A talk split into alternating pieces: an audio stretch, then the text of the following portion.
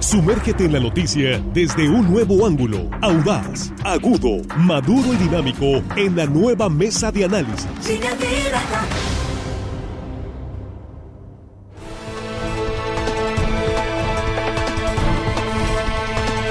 Estamos de regreso y estamos aquí ya en la mesa de análisis de línea directa. La primera mesa de este 2023 en línea directa, información de verdad.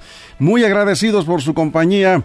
Feliz año nuevamente, muchas gracias por compartir esta transmisión en vivo y permítame saludar a nuestros compañeros. Jesús Rojas, ¿cómo estás? Muy buenos días. ¿Qué tal, Víctor? Buenos días. Feliz año. Feliz año, Víctor. Feliz año para toda la audiencia. Yo les quiero desear a todos los que nos escuchan y a los que nos escuchan constantemente en esta mesa de análisis que pasen un 2023 lleno de salud, lleno de éxitos y por supuesto lleno de prosperidad. Eso es, eso es todo. Y a los compañeros, por supuesto, también, a los compañeros de acá de la cabina. La producción. Amigos, mira, que están acá. Perfecto, muy bien.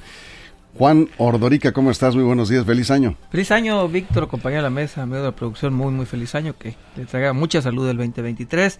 Y a nuestra audiencia agradecerles, agradecerles que están aquí y igual, salud, mucha salud para todos, porque lo demás se consigue. Sí, así es, lo más importante. Primer, hello, estimada audiencia. Eso es, bienvenido. Armando Ojeda, ¿cómo estás? Feliz año, buenos días. Feliz año, amigo, bienvenido de vuelta. Te extrañamos aquí, Víctor. Gracias. Aunque Axel te cubrió muy bien profesionalmente. Muy agradecido con Axel. La verdad que sí.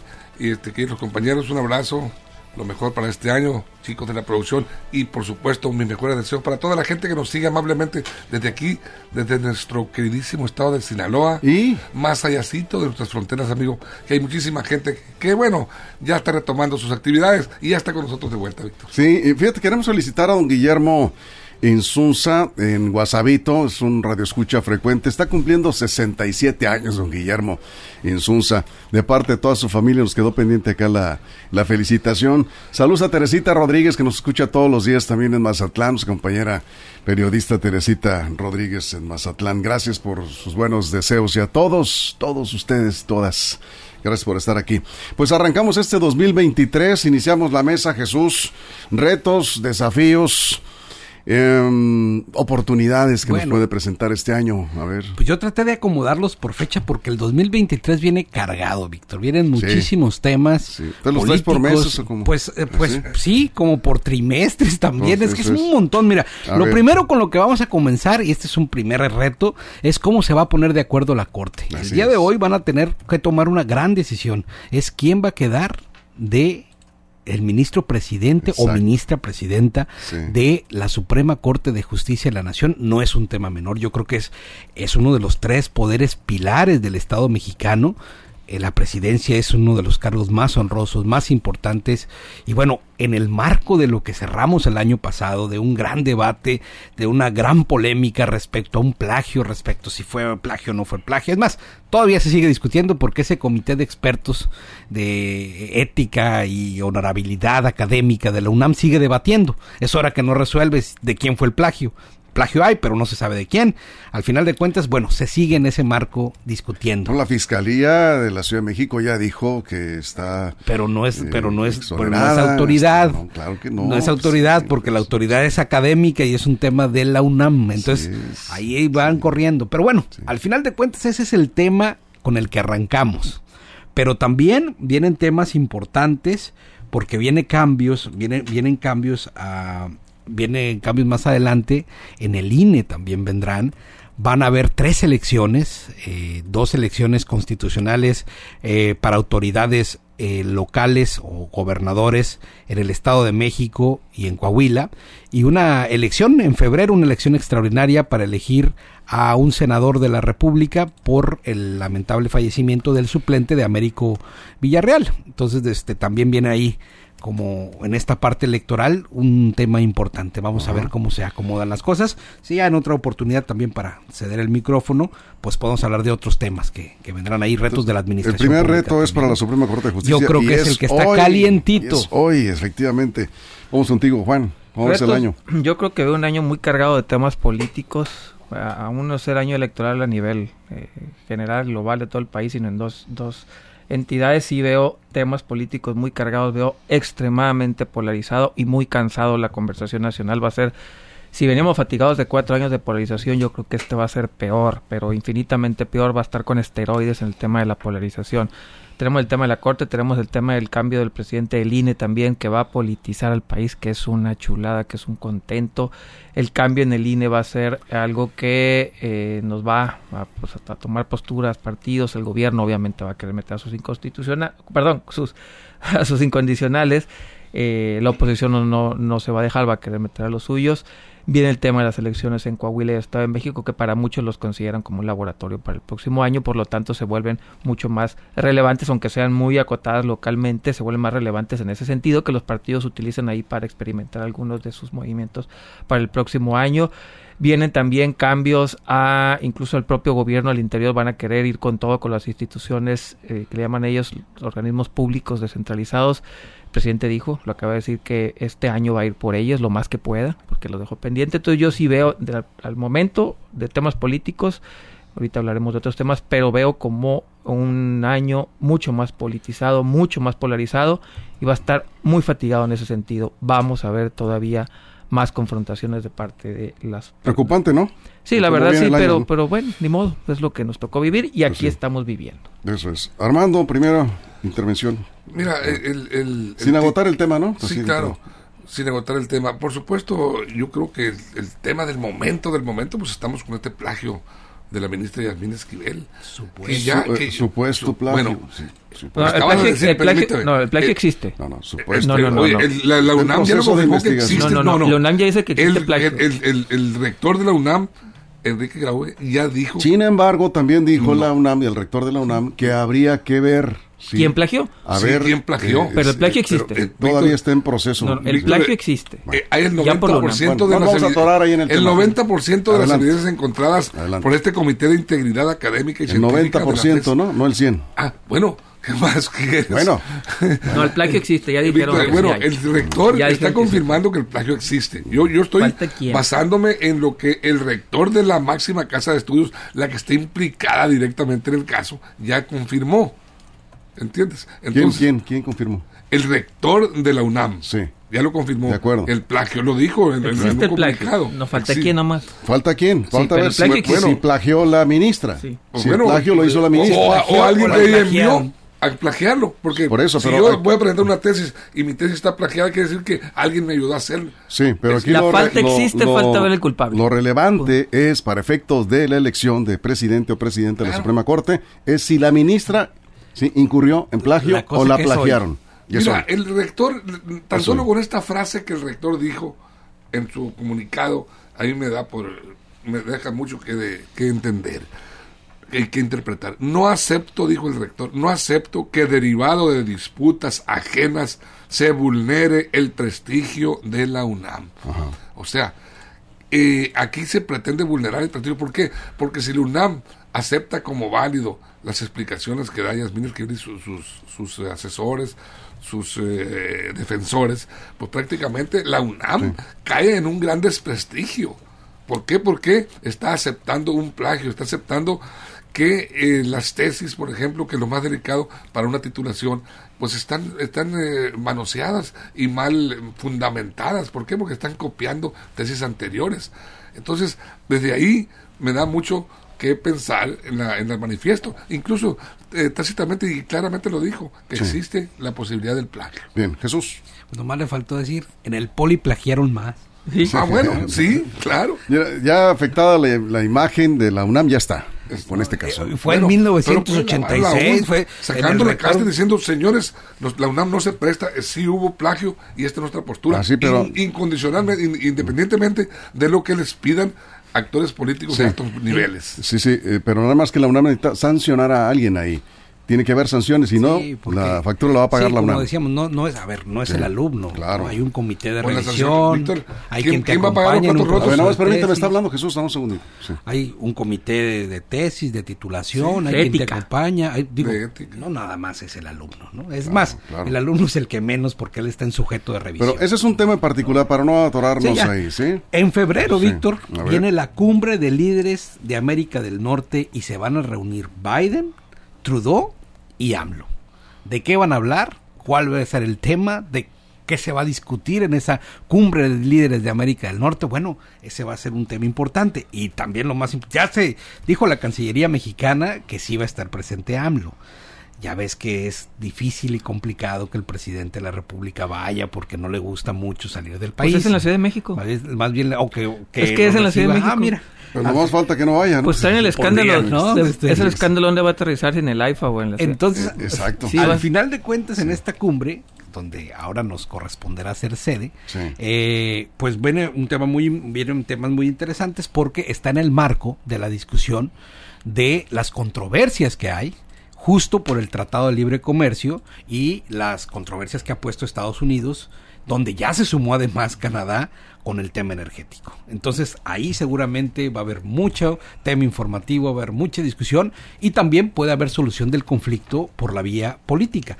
que siempre puede haber también ahí, ¿no? Es decir, desistimiento de parte en tanto que lleguen a un acuerdo y eso también hay alguien que hay, hay algunos que puede ver, eh, digamos, solución pacífica de estas controversias. Eso es, Juan. Sí, en, en este sentido también iba a hablar de esa cumbre. De hecho, el presidente ya puso la agenda, ya dijo, vamos a hablar de tres temas, de migración, una integración económica para toda América, no nada más para América del Norte, y vamos a hablar para que desaparezca Estados Unidos la doctrina Monroe. Son los tres temas que México va a poner en la agenda, más allá de lo que traiga el presidente, que sí, coincido que puede ser mucho lo del Tratado de Libre Comercio.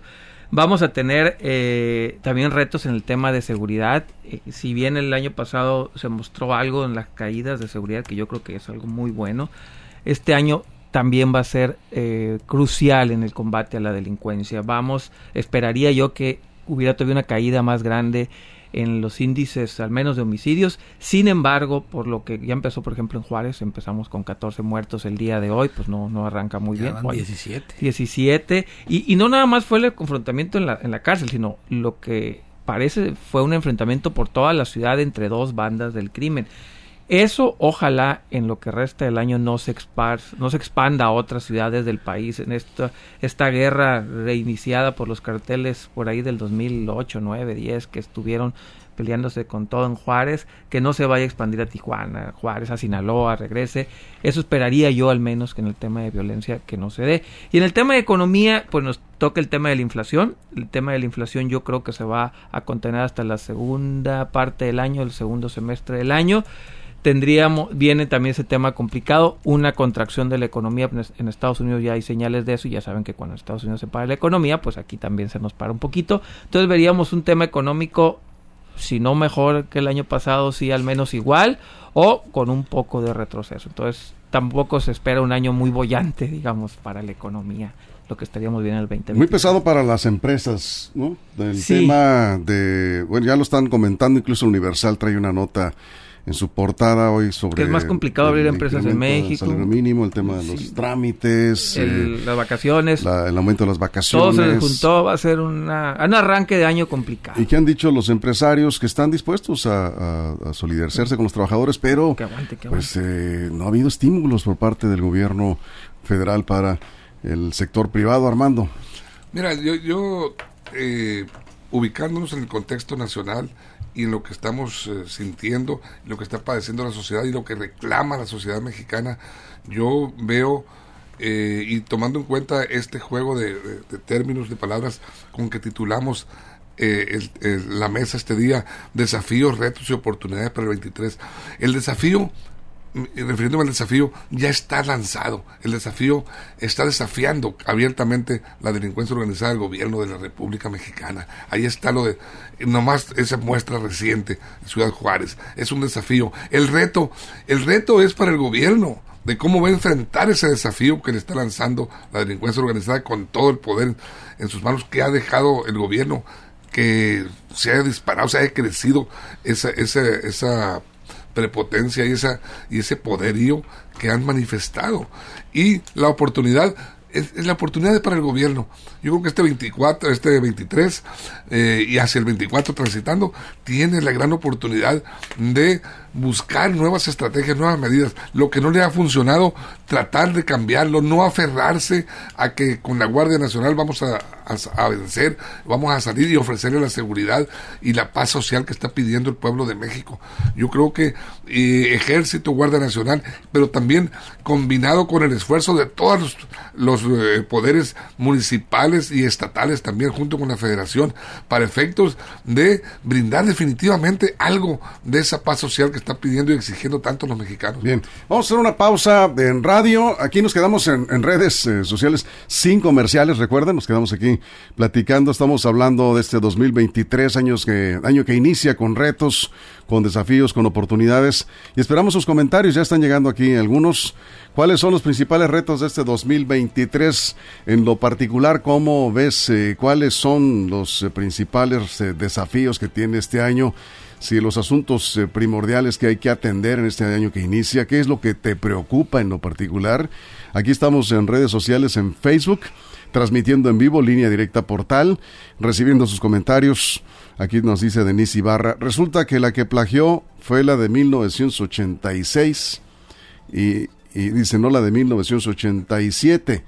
Edgar Ulises Báez Gutiérrez, ¿no? Ese es el, eh, el, involucrado, sí que ha dicho que en ningún momento em, compareció ante un notario para decir que él había plagiado la tesis o una parte de la tesis de la ministra y es, es una nota que está publicando un medio nacional, ahorita no voy a dar el dato exacto. Eje Central. Eje Central, efectivamente, Raimundo Riva Palacio.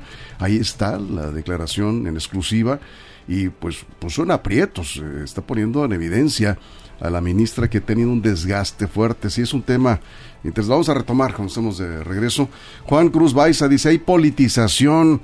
A los que no les gusta que otros piensen diferente le llaman polarización. Sería bueno que todos apoyáramos desde nuestras trincheras y dejáramos de hacer críticas que no son constructivas. Pues ya desde ahí... Desde se mató solito. Juan Cruz, pues solito ya desde ahí solito está demostrando intolerancia. Juan, con todo respeto. acabo de, ¿Qué acabo de decir el señor Cruz Baiza? Que feliz año, por cierto. acabo de decir, acabo de decir los que piensan diferente a uno y por otro lado dice...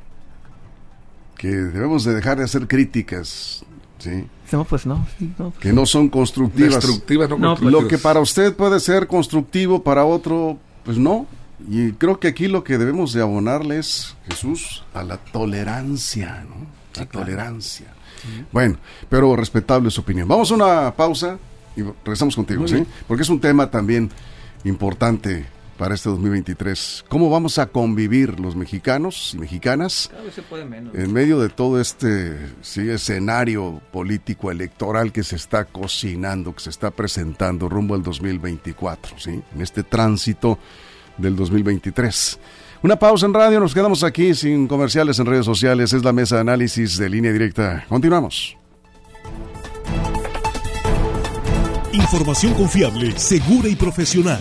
Línea directa, información de verdad. Con Víctor Toro. Línea directa.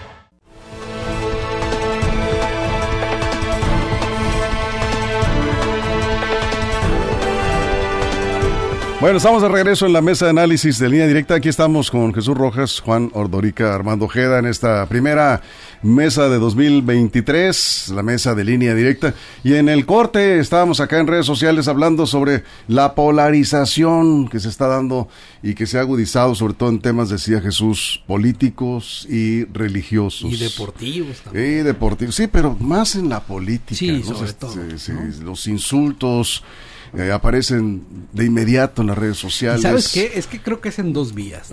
No, no solamente sí, sí, claro, no solamente es lo que dice el presidente, sus seguidores y la gente que lo apoya, sino también los que están en contra del presidente, la gente que no lo quiere y que no quiere a los pues veíamos cómo le gritaban también acarreados a los que marchaban con él.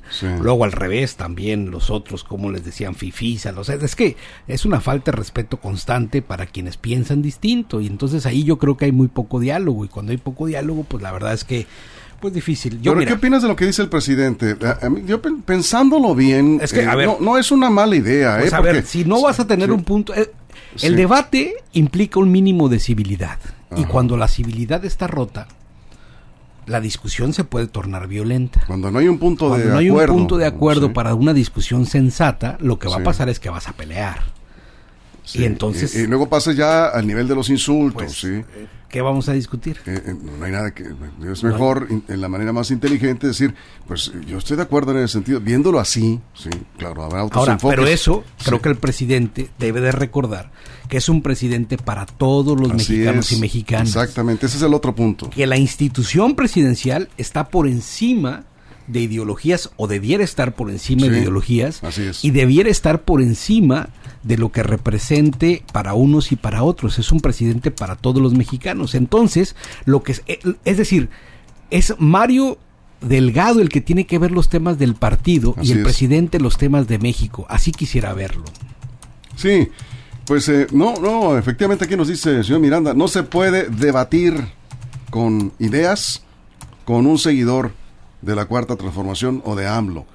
Dice, no hay cosa más débil que la mente de un chairo ante el dinero. Bueno, Mira, bueno. es- eso ya es una... ya caemos en la no, agresión, pues, o sea, Sí, bueno, yo estoy de acuerdo, pero desde la presidencia cuando pone calificativos, que no piense como yo soy conservador y fifí, o sea, desde el poder, es bien importante, no, no es la misma... Pero tú- si les dice Chairo, A ver, como ver, no, pero dejamos que termine, Juan. si tú eres politólogo y sabes que el poder tiene una simetría importante con el ciudadano cuando se comunica. Y si del poder te está diciendo, ¿sabes qué? A los que piensan diferente a mí, diles fifís, diles conservadores. No, obviamente. dice el presidente. Les dice fifís, les dice clase medieros no, no, aspiracionistas. pero eso les dice a sus seguidores que, que les digan fifís. Les dice, Sí. cuando le han dicho, señor presidente, ¿usted cree que ser fifí es un, es un insulto? Y el presidente contesta, no, no es un insulto, díganles fifís. Entonces, el No, presidente... chairo tampoco es un insulto. Eh, a, lo, a lo que voy es eso, no lo sé, yo no lo utilizo ni en mis redes sociales, no lo utilizo, claro. Ah, pero al final del día, si desde la presidencia te están diciendo, tú ponle adjetivos, no pasa nada, entonces tendrías que esperar una reacción similar, digo, de las partes. Obviamente ambas partes están mal, pero de la asimetría del poder, si están asusando a sus bases a que insulten, a que usen adjetivos, pues obviamente el, pa- el país se, a ver, se va a Jesús aprender. quería decir algo y luego Juan, este, Sí, justo. Ese es el nivel de discusión que tenemos, Sí. donde unos se dicen fifís y los otros se dicen chairos y al final pues no hay un debate como tal. Esto no, No, es, no. no hay debate, es una discusión burda y es un... Sí, no hay razones, no hay ideas, hay insultos. Yo que me presto de tener buenas discusiones cuando se presta la ocasión, yo lo hago, pero cuando veo que las cosas se ponen así, pues las evito. Sí, no, un paso Doy atrás, ¿no? ¿para Digo, es lo más sano, no sé cómo ves, Armando. Sí, ahorita comentabas, Víctor, eh, la necesidad sobre la sensatez, o sea, un diálogo sensato. Pero no puede haber discusión sensata con actores insensatos. Eh, es decir, con personas intolerantes que no acepten los conceptos, las críticas, las, eh, opiniones, las posturas diferentes. Y está ocurriendo así, pues es muy difícil cuando hay intereses también políticos y económicos eh, involucrados, que siempre los hay en política, y lo estamos viendo. El, el- el arribo de López Obrador con su cuarta transformación a, al- a los poderes en México, pues fue un hecho inédito que sorprendió a millones, a millones de mexicanos, aunque millones estuvieron de acuerdo, por supuesto, pero muchísimos quedaron desconcertados respecto a qué iba a pasar. Y empezó empezamos a vivir un nuevo concepto de gobierno en donde el presidente diariamente está llamando a lo que comentaba Juan ahorita, a, bueno, a- a no aceptar opiniones diferentes, incluso a responder con señalamientos, eso como, como fifís y, y Conservador. conservadores, Corruptos, los corruptos. conservadores son corruptos. Exactamente, entonces el mismo presidente está abonando a esa polarización y está abonando a la pues eh, esa desunión que ha existido, que se está generando entre los mexicanos y eso no abona para nada al buen tránsito Ahora, de lo un que, gobierno lo que- democrático. lo que sí ¿no? abona es eh, decir, bueno, si no podemos llegar a un punto de acuerdo, ni yo te voy a poder convencer, ni tú me puedes convencer a mí de tus ideas, pues vamos dejándolo ahí en Santa Paz y cada quien por su lado. Eso me parece a mí una, una sensata eh, sugerencia. No, quizás no les guste a algunos que el presidente de todos los mexicanos sugiera eso, pero en medio de este escenario, pues eh, para una persona podría ser una que buena no convoque responder tampoco. pero- No, la no, claro que no, Ahora- no, no, no, no, por supuesto. No es lo que ha dicho el presidente hoy. No, lo pero que ha dicho es... el poder no es exclusivo del presidente de la República, Claro, en una claro. democracia y en un país, ¿no? Sí. Está también dividido en el Senado de la República. Y en el Senado de la República tenemos gloriosos debates como el de la senadora Lili Telles donde llamó llenas buitres y que otras calamidades en el Pero Senado, en la tribuna. debates, yo creo que vergonzosos. No, por eso lo estoy diciendo de una manera, lo estoy diciendo de una manera peyorativa. o sea, y además le contestan a ella, ¿no? Baja maridos, con altisonancias, le dijeron de todo, ¿no? También ese nivel de discusión en la, cámara, de Diputados, en la, cámara, Alta, en la Cámara de Senadores, donde están los hombres y las mujeres de mayor sapiencia política. Se supone. De claro, imagínate, entonces no nada más es el poder que concentra el presidente, sino que se divide y se discute en las cámaras y se dicen llenas y se dicen de todo, y luego hay una diputada de Morena que dice, sube videos de los que ya sabemos, y, dice yo me dedico al sexo servicio y me vale ya y todo ya, ya o sea a ese nivel de discusión. Y si nos vamos para abajo no a, a, las cámaras locales también tenemos legisladores en lo local que presentan iniciativas absurdas de chiste, de mofa. Y bueno, entonces no nada más es el tema de que el tema público está pervertido, está viciado, está la discusión en las cámaras. Es, es que la verdad está dejando mucho que desear. La gente que está en el poder, todo, la oposición y por supuesto aquellos que están detentando los cargos públicos. A ver si nos alcanza para dos eh, rondas más. seguimos con un minuto y la última ronda de 30 segundos. Juan. Sí, eh, viene también, eh, yo creo que para este año se define al menos la candidatura de Morena. Yo creo que no llega al 24, creo que para el 23 ya se define la candidatura de Morena. Y del lado de la oposición creo que van a definir el método hasta el año que viene la oposición, pero creo que Morena este año define. La oposición está chiflando en la loma. ¿eh? Y voy a decir algo, ¿saben qué? Yo creo que qué bueno que no defina el nombre, porque el presidente, si todos los días, porque todos los días lo hizo la semana pasada, estaba exigiéndole a la oposición, porque le exigía que sacara candidato, yo creo que sí debe mandar hasta el 24. Al presidente le urge que la oposición tenga candidato para irse sobre él. Sí, claro.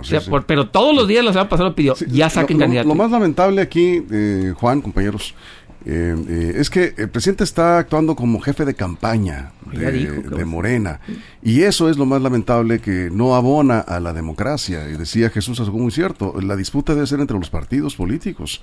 El presidente gobierna para todos los mexicanos y en todo caso desde su posición debería de ser esa autoridad que convoque a la unidad, que convoque al debate civilizado, que convoque al trabajo por México y que gane quien gane en las elecciones, que defina quién, cada, cada partido y fuerza política su candidato o candidata, pero lo vemos actuando como el principal defensor de Morena y el eh, principal eh, opositor a los eh, partidos políticos que no concuerdan con su, con su cuarta transformación y esto pues parece que no tiene una salida.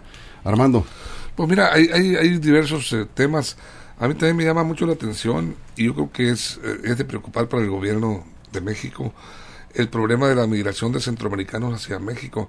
Las fronteras, nuestras fronteras eh, sur están siendo ya flageladas, están siendo invadidas por cientos y miles de migrantes. ¿Cómo y qué estrategia o de qué manera el gobierno de México va a responder a esa demanda de tránsito hacia la frontera norte de todas esas personas, eh, con, el, con, el, con el consabido riesgo de que muchos de ellos se, se quedan se quedan aquí en el propio territorio nacional. ¿Por qué? Por la incapacidad de seguir avanzando. Y esa gente es competencia laboral.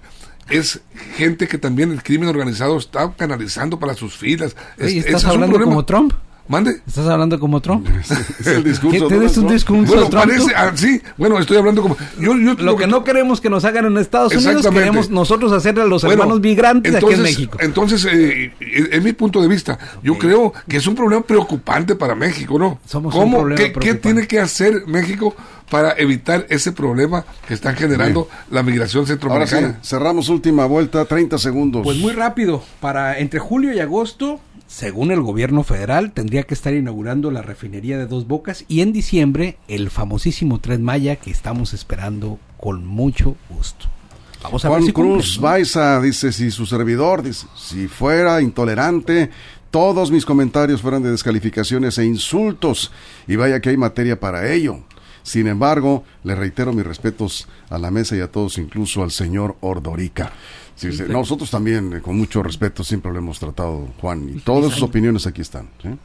Y feliz año. Feliz año, feliz año. 30 segundos. Juan. Sí, también vamos a esperar la tercera inauguración de Dos Bocas porque se suponía que en la inauguración iba a sacar Por eso petróleo. No te quieren, Juan. Pues es que, a ver, ¿quién dijo que iba a ver, pregunta, ¿quién dijo que en diciembre iban a sacar barriles de petróleo? ¿Quién dijo?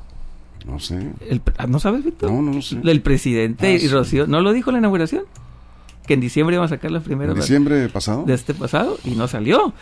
Ahora nos están diciendo que es para julio.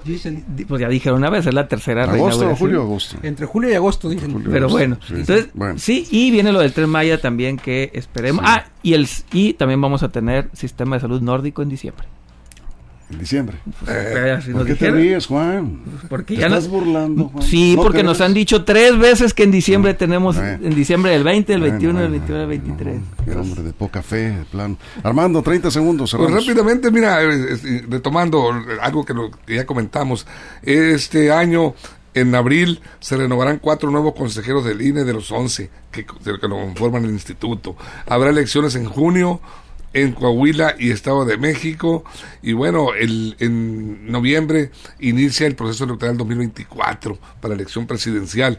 Y ya hay movilizaciones y grillas políticas en torno a ese, precisamente ese proceso de elección presidencial. Movimiento Ciudadano presentó denuncia formal en contra de Claudia Sheinbaum, una de las corcholatas favoritas del presidente para la presidencia, eh, por promoción anticipada de su imagen hacia la candidatura de Morena. Ya hay movimiento y bueno, apenas empieza esto. Nos vamos con esto. Tenemos hoy la conferencia semanera, la primera de 2023 del gobernador Rubén Rocha Moya. Lo transmitimos en nuestras redes sociales.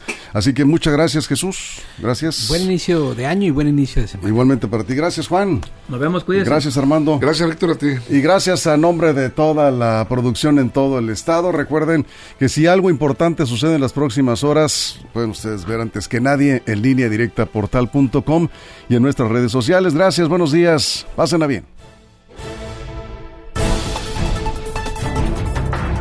La mesa de análisis, nueva edición. Evolución que suma valor. Conéctate en el sistema informativo más fuerte del noroeste de México. Línea directa con Víctor Torres.